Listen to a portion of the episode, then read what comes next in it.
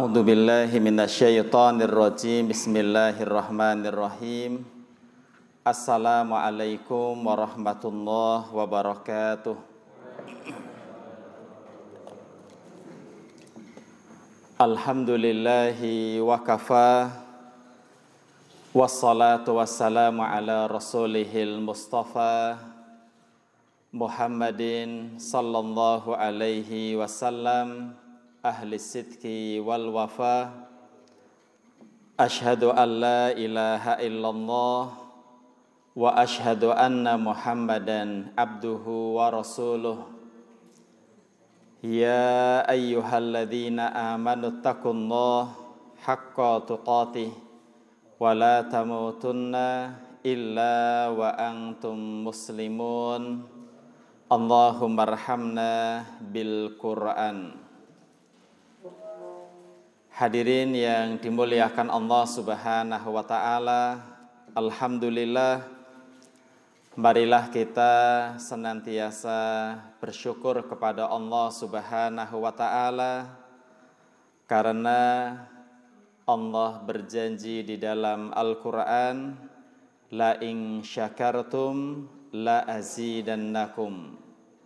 Mudah-mudahan dengan kita bersyukur dengan cara selalu mendekatkan diri kita kepada Allah. Mudah-mudahan nikmat kita akan ditambah oleh Allah Subhanahu wa taala. Dan kita merasa takut kalau tidak bersyukur karena bagi orang-orang yang kufur nikmat Allah beri ancaman wala in kafartum inna adabi lasyadid. Sekiranya kita tidak mau bersyukur atau kufur nikmat, maka sesungguhnya siksa Allah sangatlah pedih. Mudah-mudahan kita semua Allah beri hidayah sehingga bertambah usia kita semakin bersyukur kepada Allah Subhanahu wa taala. Salawat dan salam semoga dilimpahkan kepada tauladan kita Nabi Muhammad sallallahu alaihi wasallam beserta keluarga beliau, para sahabat dan siapa pun yang mengikuti jalannya. Dan mudah-mudahan kita tergolong menjadi umatnya yang mendapatkan syafaat di hari akhirat kelak. Amin ya rabbal alamin. Hadirin yang dimuliakan Allah Subhanahu wa taala, semuanya pada sehat Bapak dan Ibu. Alhamdulillah. Pada kesempatan ini saya akan menyampaikan tentang bahagianya orang yang ikhlas saya awali dengan sebuah pertanyaan Bapak dan Ibu yang dimuliakan Allah.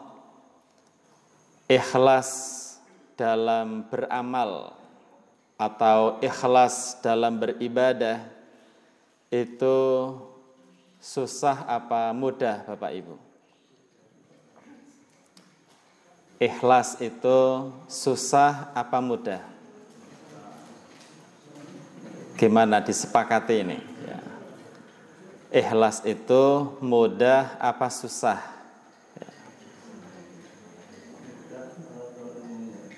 Mudah ya. Ada yang bilang mudah, ada yang bilang susah.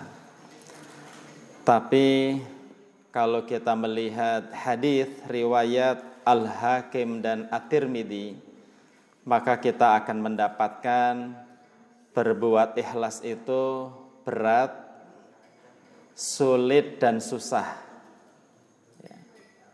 Berarti untuk menjadi orang yang ikhlas sangat-sangat berat, sangat-sangat sulit, sangat-sangat susah.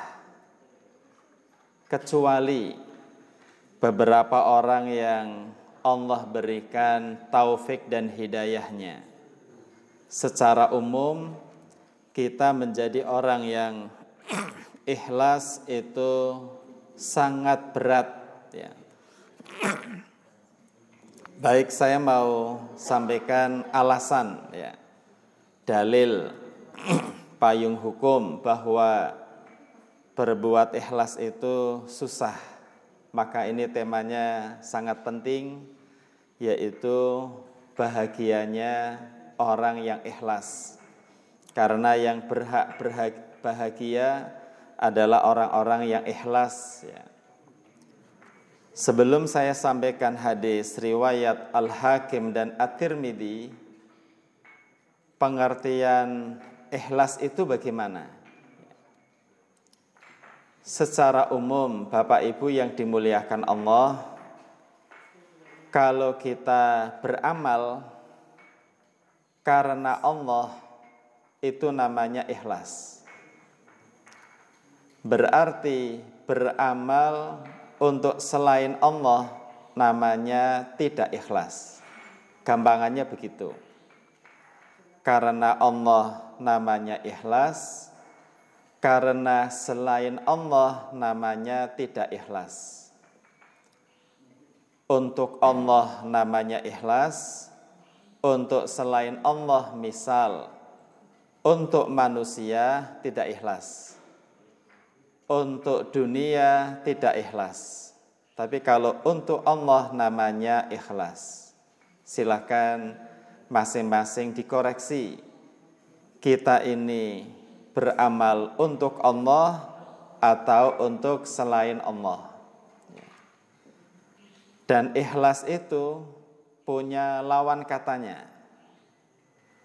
Orang kalau ikhlas berarti tidak syirik. Orang yang ikhlas berarti tidak syirik. Orang yang tidak ikhlas otomatis masuk ke dalam syirik. Jadi kalau bahasanya karena Allah namanya ikhlas, karena selain Allah masuk kategori syirik. Dan di sana ada syirik kecil, ada syirik besar. Saya di awal menyampaikan Bapak Ibu yang dimuliakan Allah sembari kita berdoa mudah-mudahan Allah memberi kita petunjuk Allah membimbing kita menjadi orang-orang yang ikhlas dalam beramal atau ikhlas dalam beribadah. Namun untuk menjadi orang yang ikhlas sangat berat sangat sulit, sangat susah. Namun tetap kita optimis ada orang-orang yang ikhlas setelah mendapat petunjuk dari Allah Subhanahu wa taala. Dari mana kita tahu kalau ikhlas itu berat? Ya. Rasulullah Shallallahu alaihi wasallam bersabda dalam hadis riwayat Al-Hakim dan At-Tirmidzi asyirku fi hadhil ummah akhfa. Syirik sebagian ulama menjelaskan syirik di sini syirik kecil. Bukan pengertian syirik menurut orang Betawi Bapak Ibu ya. Kalau orang Jakarta bilang syirik itu artinya iri. Ini pengertiannya kepada syariat syirik ini berarti beramal untuk selain Allah. Jadi syirik dalam hadis ini Al-Hakim dan At-Tirmidzi sebagian ulama menjelaskan syirik kecil yang bernama ria. Ya. Ada yang menyebutkan syirik besar, ada yang menyebutkan syirik kecil. Kata Rasulullah sallallahu alaihi wasallam, "Asyirku seseorang berbuat syirik, asyirku seseorang berbuat riya fi hadhil ummah di umat ini." Ini yang ngeri Bapak Ibu yang dimuliakan Allah. Akhfa. Apa arti akhfa? Samar-samar.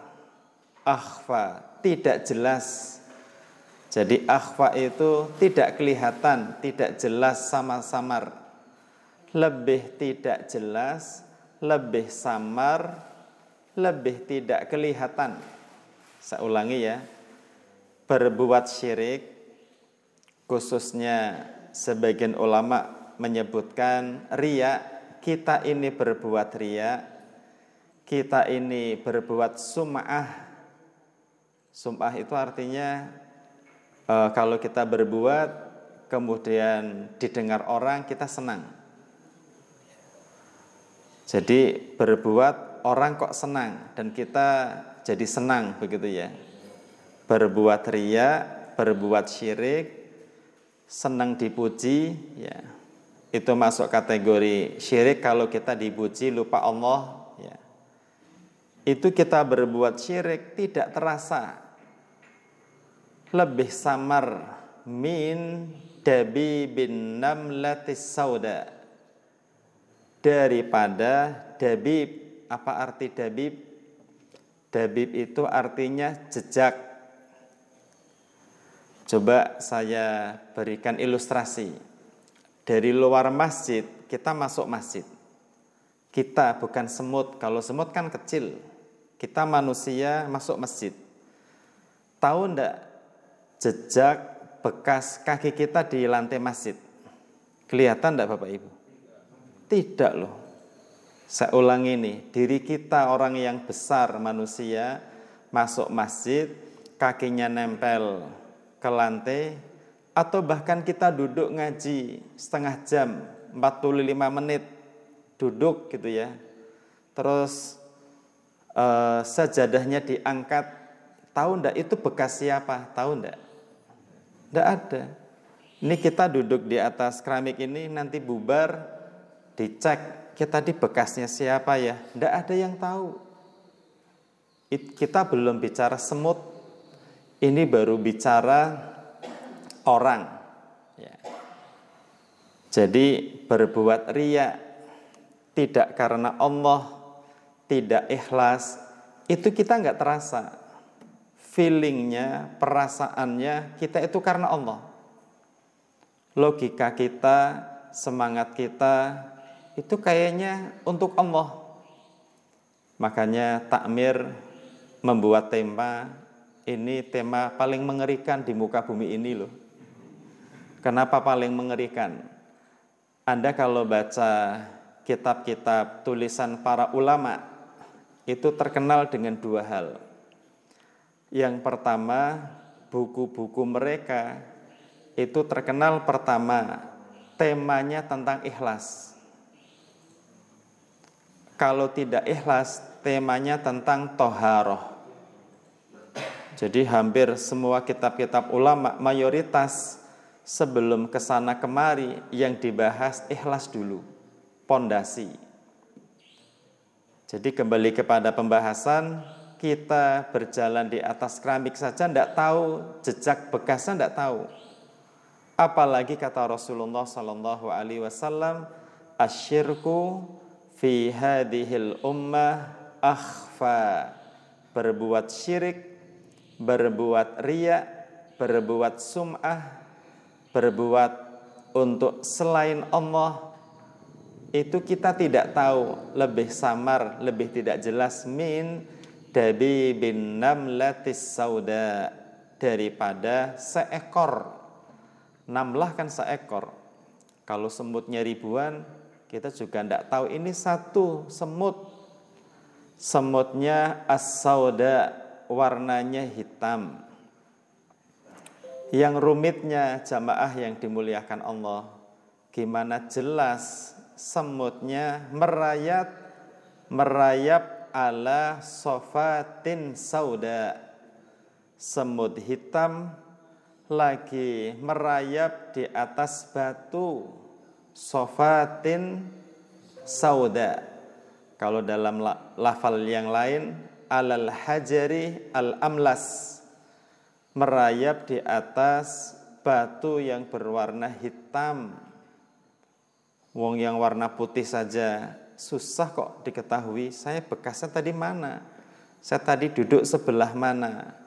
Ini kita berbuat riak kata Rasulullah Sallallahu Alaihi Wasallam lebih tidak kelihatan, lebih samar daripada semut hitam yang sedang berjalan, yang sedang merayap di atas batu berwarna hitam.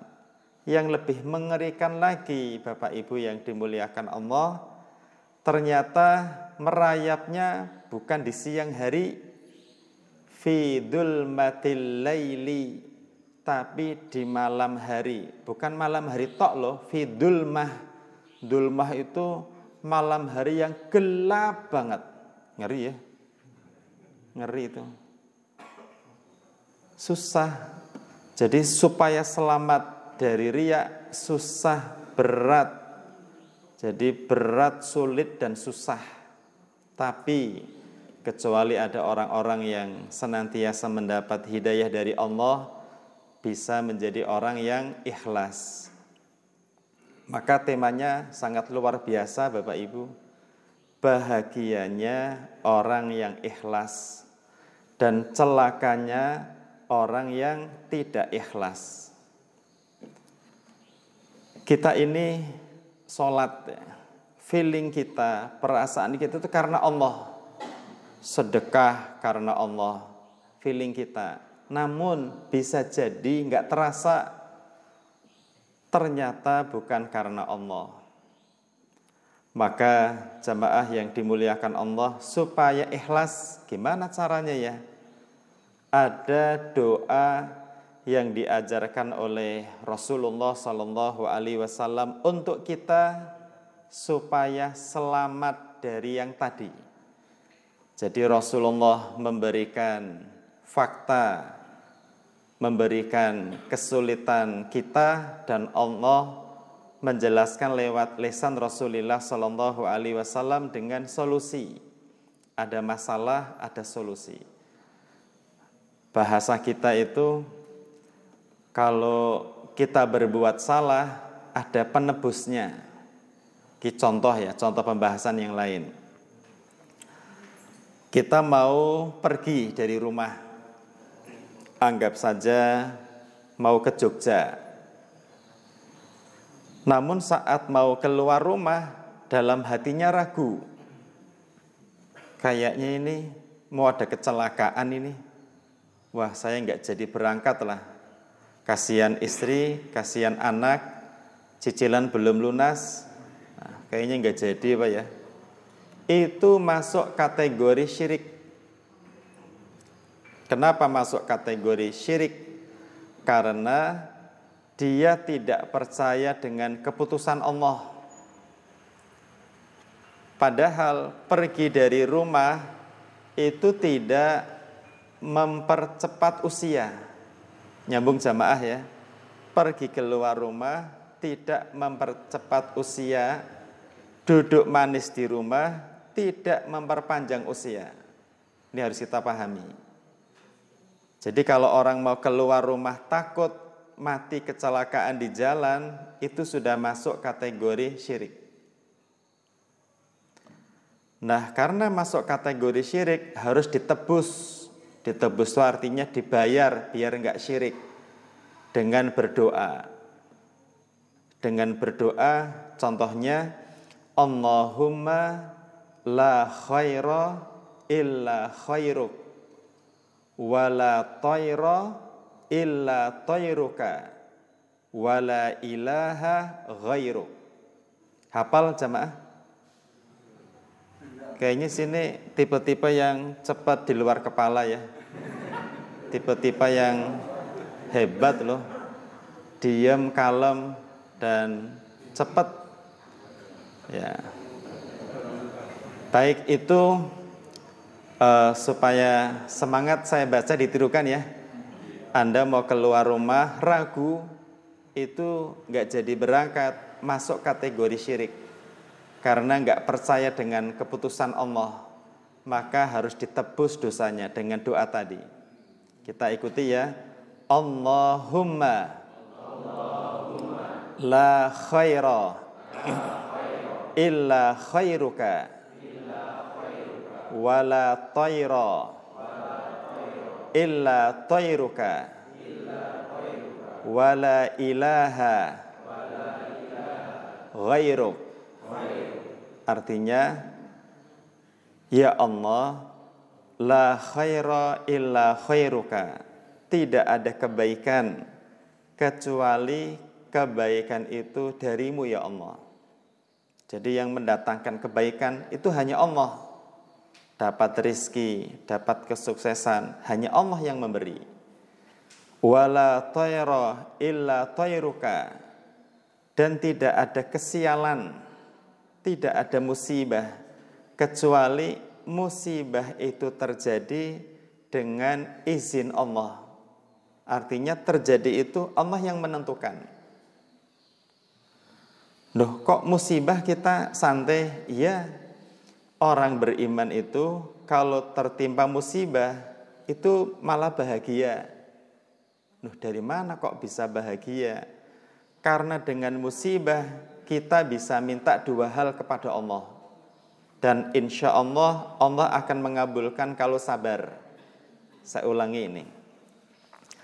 Tertimpa musibah kok bahagia?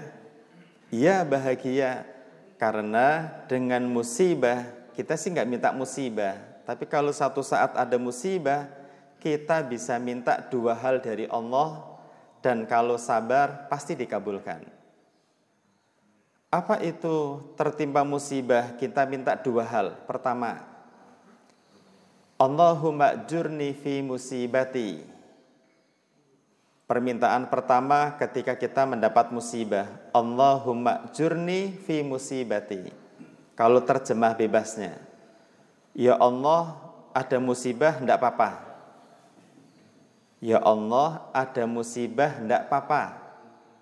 Tapi saya minta dua hal. Yang pertama, dengan musibah ini, tolong saya diberi pahala. Jadi kita nggak mengharap musibah, tapi kalau ada musibah, kesempatan minta dua hal. Musibah itu kan kehilangan sesuatu atau mendapatkan hal-hal tidak menyenangkan, tidak apa-apa. Ya Allah, tidak apa-apa. Tapi saya minta kepada Engkau, ya Allah, saya dapat pahala dalam musibah ini. Yang kedua, ini lebih keren lagi. Wahlufli khairan minha wakhlufli khairan minha. Terjemah bebasnya, ya Allah, saya dapat musibah tidak apa-apa. Tapi permintaan saya kepada Engkau ya Allah, saya yang miskin Engkau maha kaya, tolong ganti dengan yang lebih baik lagi. Keren ya? Keren sekali. Musibah datang, sakit. Ya nggak apa-apa ya Allah, saya sakit terima tidak apa-apa ya Allah, saya ikhlas, tapi tolong diberi pahala. Yang kedua, ganti ya Allah yang sakit begini menjadi sehat, lebih sehat dibanding sebelumnya. Uang ini yang ngajarkan Rasul kok, bukan dari kita. Hebat sekali. Hilang HP-nya, tidak apa-apa ya Allah. Saya ikhlas, tapi tolong beri pahala ya Allah. Yang kedua ya Allah gantilah HP yang lebih bagus lagi. Wah, wah yang mengajarkan Rasul. Wakhlufli khairan minha. Ya Allah gantilah dengan yang lebih baik lagi. Jadi Masya Allah dalam Islam itu kita diajarkan selalu keikhlasan. Sama jamaah yang dimuliakan Allah. Kita ini tidak tahu kita ini ngaji karena Allah apa bukan ya? Perasaan karena Allah. Tapi bisa jadi karena kita berbuat ria tidak ikhlas itu kita nggak terasa, nggak tahu. Sebagaimana kita tidak tahu jejak bekas kaki semut berwarna hitam merayap di atas batu yang hitam di malam hari bukan sekedar malam hari tapi dulmatil laili. Kalau malamnya maghrib masih terang, malamnya isya masih terang, malamnya jam 9 bisa masih terang, tapi jam 12 malam, jam 1 pagi itu gelapnya Masya Allah.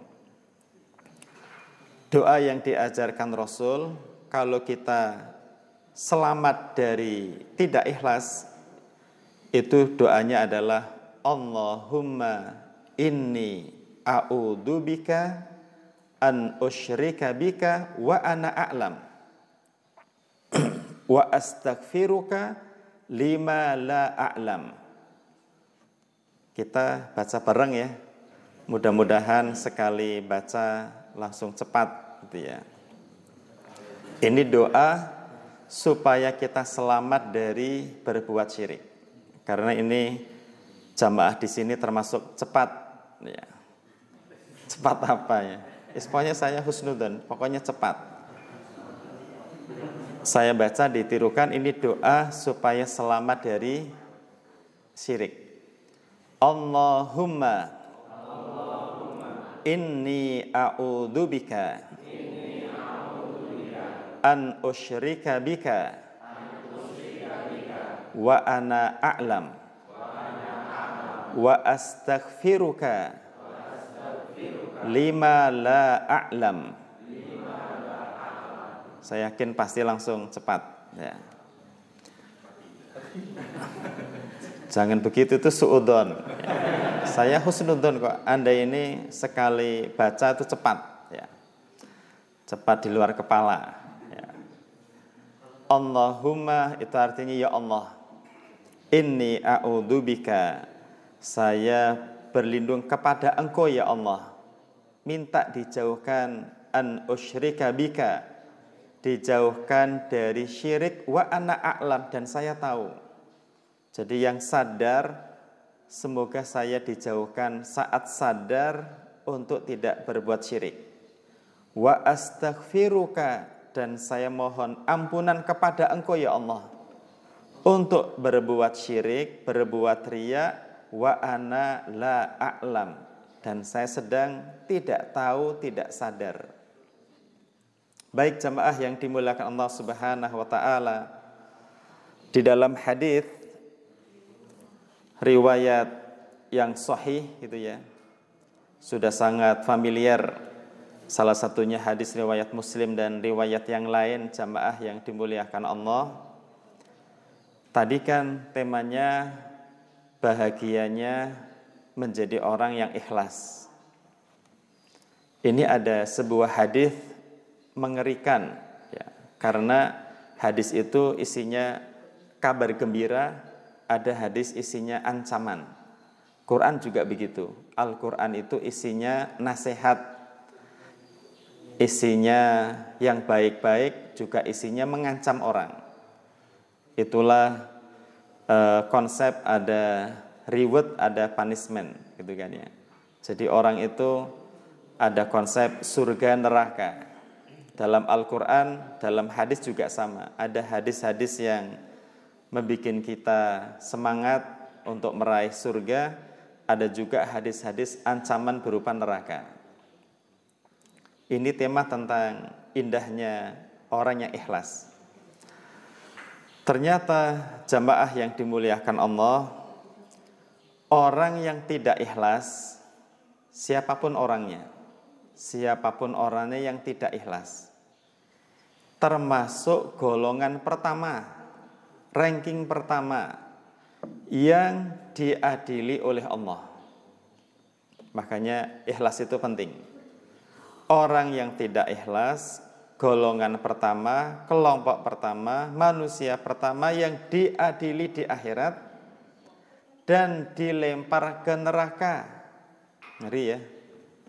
Masya Allah, tidak ikhlas itu golongan pertama, kelompok pertama, orang pertama yang diadili Allah dan dilempar, bukan dimasukkan, dilempar yang bicara bukan saya, Rasulullah Sallallahu Alaihi Wasallam. Dan Rasul kalau berkata itu adalah wahyu. Awalun nasi, manusia yang awal, manusia pertama, yuqda yaumal qiyamati alaihi. Yang diadili, dikodok, diadili, dihisap pertama kali. Dan dilempar pertama kali ke neraka ada tiga kelompok yang sering kita dengar. Yang pertama, rojulun ustushhida. Pertama adalah orang yang meninggal ketika berperang di jalan Allah. Padahal berjihad itu amalan yang paling tinggi. Kata Rasulullah sallallahu alaihi wasallam, "Wa dirwatu sanamihi al-jihad fi sabilillah." Itu amalan paling tinggi. Kenapa? Dia meninggalkan keluarga, dia meninggalkan hartanya, dia menjual fisiknya, jiwa raganya, bisa sampai mati. Itu kan amalan yang hebat. Tapi Kata Rasulullah Sallallahu Alaihi Wasallam orang yang tidak ikhlas, padahal amalnya besar, berperang di jalan Allah terus mati, ditanya oleh Allah Fulan, Anda berperang karena siapa? Orang ini mengatakan karena engkau ya Allah. Terus dijawab, kadzabta Anda bohong. Anda berjuang liyukol annaka jari supaya Anda disebut pemberani. Masya Allah ya. Fasuhiba ala wajhihi. Fasuhiba itu artinya diseret sama orang ini diseret kakinya di atas, kepalanya di bawah. Fasuhiba ala wajhihi. Ngeri nih. Orang tidak ikhlas Kayak tadi contohnya orang yang berjuang karena Allah padahal supaya dikatakan pahlawan, pemberani, maka diseret itu wajahnya menghadap ke tanah, thumma ulqiya finnar, ulqiya itu dilempar. Yang kedua, ngeri lagi ini. Rajulun ta'allamal ilma wa 'allamahu. Seseorang belajar agama belajar agama. Wa 'allamahu kemudian mengajarkan. Oke, bisa-bisa ustadz ini masuk ini. Ngeri, makanya jangan jadi ustadz lah. Jadilah orang yang ikhlas. Jadi tidak boleh jadi ustadz, tapi jadilah orang yang ikhlas. Belajar ilmu, wa'allamahu kemudian mengajarkan. Bisa ustadz, bisa guru, bisa dosen, bisa siapa saja yang hubungannya dengan ilmu dan mengajarkan. Wa al-Qur'an. Orang kedua ini suka rajin baca Quran, menghafal Quran. Suaranya bagus, hafalannya banyak. Ditanya oleh Allah ketika meninggal, "Fulan, Anda belajar ilmu untuk apa? Anda ngajarin karena siapa? Anda banyak baca Quran karena apa?" Kata orang kedua ini, karena engkau ya Allah. Kadzabta, Anda bohong. Liyukol annaka qari wa alim. Anda begitu itu supaya dibilang orang ada seorang alim, ada seorang pintar, ada seorang kori yang bacaannya bagus, hafalannya banyak. Ngeri lagi, fasuhiba alanna ala wajhi diseret di atas wajahnya menghadap ke tanah thumma ulkiya finnar kemudian dilempar ke neraka. Ini orang yang belajar mengajarkan Quran tapi tidak ikhlas. Yang terakhir ngeri juga ini. Rajulun wassa'allahu alaihi min asnafil mali kulli. Kelompok yang ketiga jamaah ini orang mau bekerja apa pun, Allah kasih rezeki yang banyak. Yang lainnya banting tulang dapatnya A, ini enggak banting tulang dapatnya A, B, C, D sampai Z. Terserah Allah. Allah memberi rezeki, terserah Allah. Allah memberi rezeki bukan karena orang bekerja. Jadi orang bekerja wajib, bekerja itu wajib, harus usaha syariat. Tapi untuk urusan rezeki banyak terserah Allah. Akhirnya orang ini bekerja sebagai menjalankan syariat, rezekinya banyak. Terus nyumbang sana sini. Saya nggak bilang nyumbang masjid inilah, bu, baperan. Kok anda nyumbangnya banyak karena apa? Karena engkau ya Allah. Kedapta, anda bohong ana nyumbang sana sini supaya disebut dengan jawad jawad orang yang dermawan.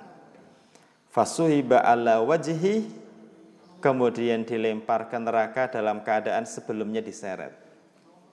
Maka betul sangat bahagia kalau kita ikhlas dan sangat celaka kalau kita tidak ikhlas.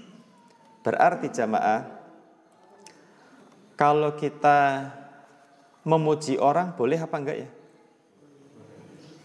Boleh enggak muji orang? Tapi kalau muji bisa bikin kita tidak ikhlas loh. Gimana? Jangan berlebihan. Betul. Jadi memuji orang hukumnya boleh. Silakan memuji orang. Tapi betul tadi jangan berlebihan. Kenapa saya bilang memuji orang boleh? Karena dicontohkan oleh Rasulullah Shallallahu Alaihi Wasallam dalam hadis riwayat At-Tirmidzi di dalam hadis riwayat At-Tirmidzi. Gimana Rasul memuji orang? Ni'mar rajul Abu Bakrin wa ni'mar rajul Umar ibn Khattab dan banyak hadis yang lain. Kata Rasulullah Sallallahu Alaihi Wasallam memuji sahabatnya, pria yang hebat, laki-laki yang hebat, laki-laki yang tangguh itu Abu Bakar. Dipuji oleh Rasulullah Sallallahu Alaihi Wasallam. Gimana nggak tangguh jamaah? Gimana nggak hebat Abu Bakar? Saat peristiwa Isra dan Mi'raj, bukan hari ini loh. Dulu belum ada teknologi. Wong sekarang saja jarang orang percaya mungkin. Nabi Muhammad Sallallahu Alaihi Wasallam perjalanan dari Masjidil Haram menuju Masjidil Aqsa di Palestina, kemudian ke langit yang tujuh, Sidratil Muntaha, itu dilaksanakan dalam waktu semalam. Semua tidak percaya, orang-orang kafir Quraisy tidak percaya, mana mungkin semalam kok dari Mekah menuju Palestina, semalam dari Palestina menuju langit ke tujuh, tidak mungkin, gak ada yang percaya. Zaman dulu, belum kenal teknologi Wong mereka baru kenal dari Mekah menuju Madinah pakai onta. Mekah ke Palestina itu kalau perjalanan bisa dua bulan. Kok ini bisa semalam? Orang mungkin. Apalagi ke langit ketujuh. Bahkan sekarang pun orang tidak pada percaya. Zaman sekarang loh. Tapi Abu Bakar As-Siddiq, makanya dia namanya Bakrin, orang yang pertama kali gasik beriman pertama kali beramal soleh ya Abu Bakar. Jadi kalau bahasa siapa orang yang ke masjidnya pertama berarti kayak Abu Bakar As-Siddiq. Siapa yang sholatnya di sholat pertama kayak Abu Bakar As-Siddiq. Siapa yang misalnya takmir mengumumkan kita mau bangun apa tiba-tiba ada orang saya yang pertama kali itu kayak Abu Bakar. Maka dipuji oleh Rasul, nikmar rajul Abu Bakrin. Jadi boleh Pria yang tangguh, yang hebat, ya Umar bin Khattab. Gimana nggak tangguh jamaah? Wong dia siangnya bekerja, malamnya belusukan. Pria tangguh itu. Nggak bawa wartawan nggak? Nyari orang yang butuh, dia bantu. Kan keren. Umar ibn Khattab itu kan ya. Dan Umar ibn Khattab itu terkenal terkenalnya apa? Orang yang susah menangis itu Umar, Umar bin Khattab. Orang yang tegas, orang yang hebat, kuat, kokoh. Tapi ada tapinya. Kalau baca Quran menangis, keren ya. Ini orang tangguh nih. Makanya Rasul memuji ni'mar rajul Umar ibn Khattab. Pria yang hebat tuh Umar ibn Khattab. Tegas, kuat, pemimpin yang hebat, tapi baca Quran surat At-Tur ketemu ayat Inna adaba rabbika lawaki' Inna adaba rabbika lawaki' Sungguh siksa Allah pasti nyata langsung nangis baka washtadda bukauhu hatta marido wa'aduhu wah keren banget Umar itu hebat ganas kuat baca ayat menangis washtadda buka'u tambah nangis lagi. Kemudian hatta marido gara-gara manis nangis nggak berhenti sakit.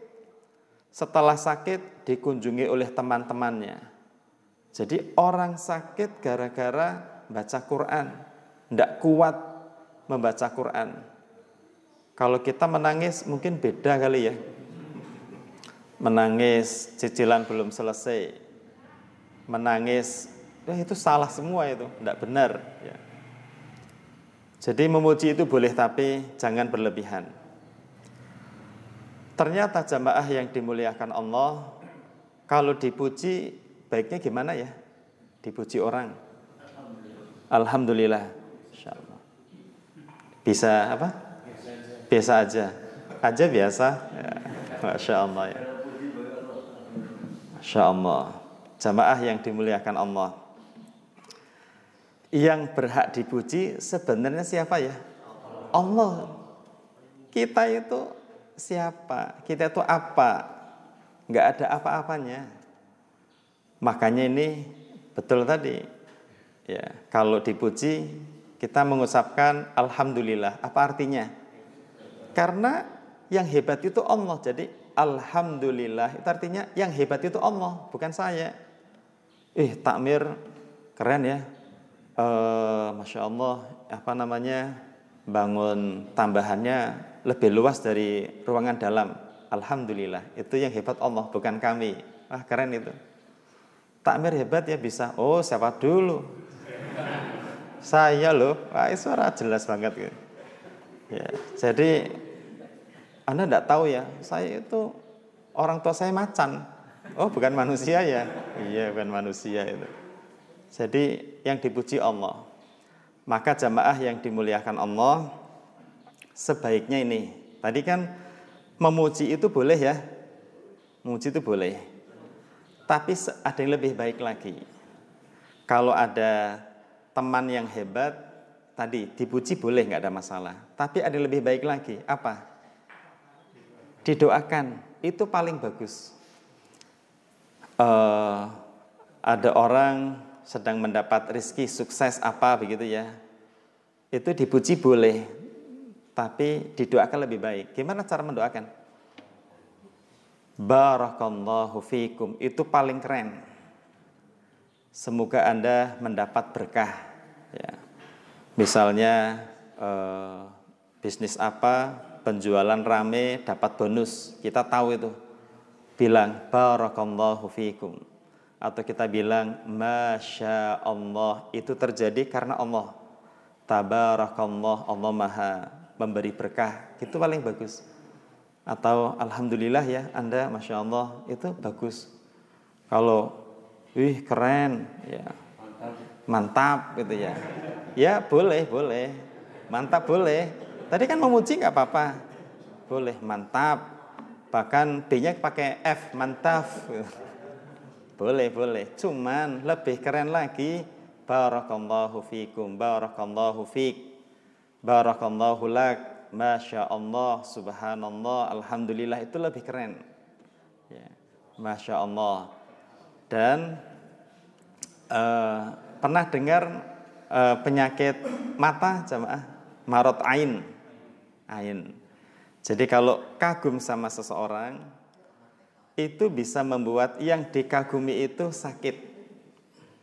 Kecuali yang kagum itu mendoakan barakallahu fiq dan yang didoakan itu juga sama-sama memuji Allah itu insya Allah aman. Ya. Motornya baru ganti, wis keren, mantap gitu ya. Itu bisa sakit tuh motor, bisa. Iya, yang sakit tidak hanya manusia, motor bisa sakit tidak percaya. Kalau tidak percaya hati-hati. Ini hadisnya jelas gitu ya. Jadi penyakit ain itu hak. Hak itu benar. Kata-kata hak itu benarnya melebihi matematika. Matematika 2 tambah 2 4. Kalau kata-kata hak lebih benar dari itu. Sebagaimana al-mautu hak, kematian itu hak, kiamat itu hak.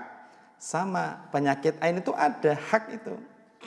benar gitu ya ih motornya keren.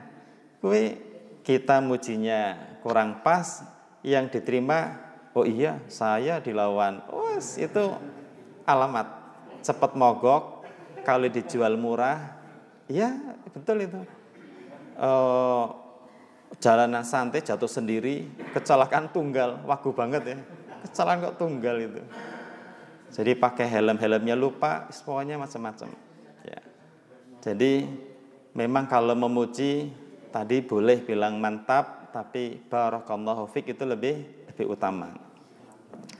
Baik jamaah yang dimuliakan Allah, uh, bagaimana sih yang terakhir supaya ikhlas? Salah satu caranya ini, caranya ya. Kalau kita dipuji atau dicela tadi, biasa saja. Pokoknya kalau dipuji, kalau dicela biasa saja. Berarti kalau yang tidak ikhlas, kalau dipuji langsung GR. Kalau dicela langsung apa? Baper. Waduh, ngeri nih. Eh, hati-hati nih. Dipuji GR, dikritik baper. Ah, ngeri itu. Ngeri. Itu jelas bukan karena Allah. Ah, ngeri banget nih. Dan Indonesia itu memang bangsa yang baperan. Super baperan. Kita orang Indonesia bukan Indonesia. Bapernya kelas tinggi. Ya Allah, semoga kita diselamatkan dari baperan ya. Dipuji senang, dikritik baperan. Aduh. Mohon maaf kalau menyinggung ya. Gimana ciri-ciri dikritik senang, uh, dikritik baperan, dipuji senang? Di grup bisa kelihatan ya. Aduh. Ya Allah, sedih ini kalau kita. Makanya betul ini, bahagia kalau kita ikhlas itu. Dikritik baperan, dipuji senang. Harusnya nih harusnya menurut para ulama itu biar ikhlas, dipuji ya biasa saja. Wong yang hebat bukan saya kok Allah ya. Dikritik e, biasa saja, ya enggak apa-apa emang saya lemah, saya makhluk lemah, hanya Allah yang sempurna biasa aja. Wah keren itu. Ya. Jadi jamaah penting ini. Kalau dipuji jangan GR, kalau dikritik jangan baperan. Ya. Yang baperan ibu apa bapak? Kayaknya sudah merata ya. Hati-hati ini. Jadi supaya ikhlas. Yang kedua, yang kedua ini, supaya ikhlas, kita belajar ada pepatah begini. Kalau berbuat baik, berbuat baik nih Pak, kayak bangun masjid ini. Tulislah di atas air. Kalau berbuat baik, bersedekah, beramal soleh, tulislah di mana Bapak Ibu? Di air. Ya, di atas air. Kalau kita uh, kalau orang orang lain berbuat baik kepada kita, tulislah di mana? Di atas batu. Jadi wajib tidak melupakan kebaikan orang dan wajib melupakan kebaikan diri sendiri. Berarti supaya ikhlas, kita kalau berbuat baik segera lupakan. Contoh-contoh nih ya. Misalnya ada yang sedekah Eh, berupa keramik. Ya. Itu setiap sholat ke masjid mesti yang dilihat keramik dulu. Nah ini saya ini, ini dulu saya. Ini yang masang saya, yang beli saya ke toko ini jam sekian hari ini mobil ini saya ingat ini. Ya, enggak usah langsung lupakan. Uh, wakaf mushaf masuk masjid mesti lihatnya mushaf terus dan mushafnya masih bagus-bagus. Ya Allah, salah besar jamaah. Kalau Quran untuk hiasan itu salah besar. Quran itu ya dibaca, ya dibuka. Oh, diplastikin apalagi salah besar. Ya. Jadi buku-buku masih bagus ya. Saya nggak menuduh gitu ya. Karena Anda uh, Al-Qur'annya sudah ada di dada. Jadi tanpa megang pun sudah keluar sendiri kan. Insya Allah ya. Itu satu apa dua? Ya. Insya Allah banyak gitu ya. Yang ketiga jemaah, apa pun yang kita lakukan, apa pun ya, jangan mengharap dunia, tapi ya Allah saya minta pahala, pengen sukses di akhirat. Contoh, kalau bersedekah, ada nggak orang yang mengharap saya bersedekah 100 ribu deh, mudah-mudahan dibalas oleh Allah 10 lipat dapat satu juta. Itu tidak benar. Saya sedekah biar Allah membalas sekian lipatan, tidak usah. Udah karena Allah saja. Masalah Allah memberi dunia, alhamdulillah gitu ya. Jadi uh, istilahnya kaku banget loh. Terlalu matematika sekali, terlalu hitung-hitungan. Saya ngasih segini, nanti dapatnya segini. Itu Allah kok dihitung-hitung, Allah kok didikte itu loh. Orang nyambung. Allah pengen ngasih lebih banyak, tapi kita mendikte. Ya Allah, saya sedekah 100, semoga dapat satu juta. Lah Allah pengen semiliar kok didikte satu juta. Kita ini wagu, orang jelas. Ya. Udahlah Bismillah, Allah nanti yang tahu. Dan yang terakhir dalam hadis riwayat Ibnu Majah, ya, yang terakhir Rasul mengajarkan kepada kita kalau kita beribadah lancar kita selalu mengatakan alhamdulillahilladzi bi ni'matihi tatimmus shalihat. Kalau ibadah kita lancar, doanya begitu. Salat lancar itu murni karena karunia dari Allah. Bisa ngaji karena Allah. Pokoknya jangan ujub dengan diri sendiri. Eh, saya hebat ya. Yang lainnya nggak sholat, saya sholat.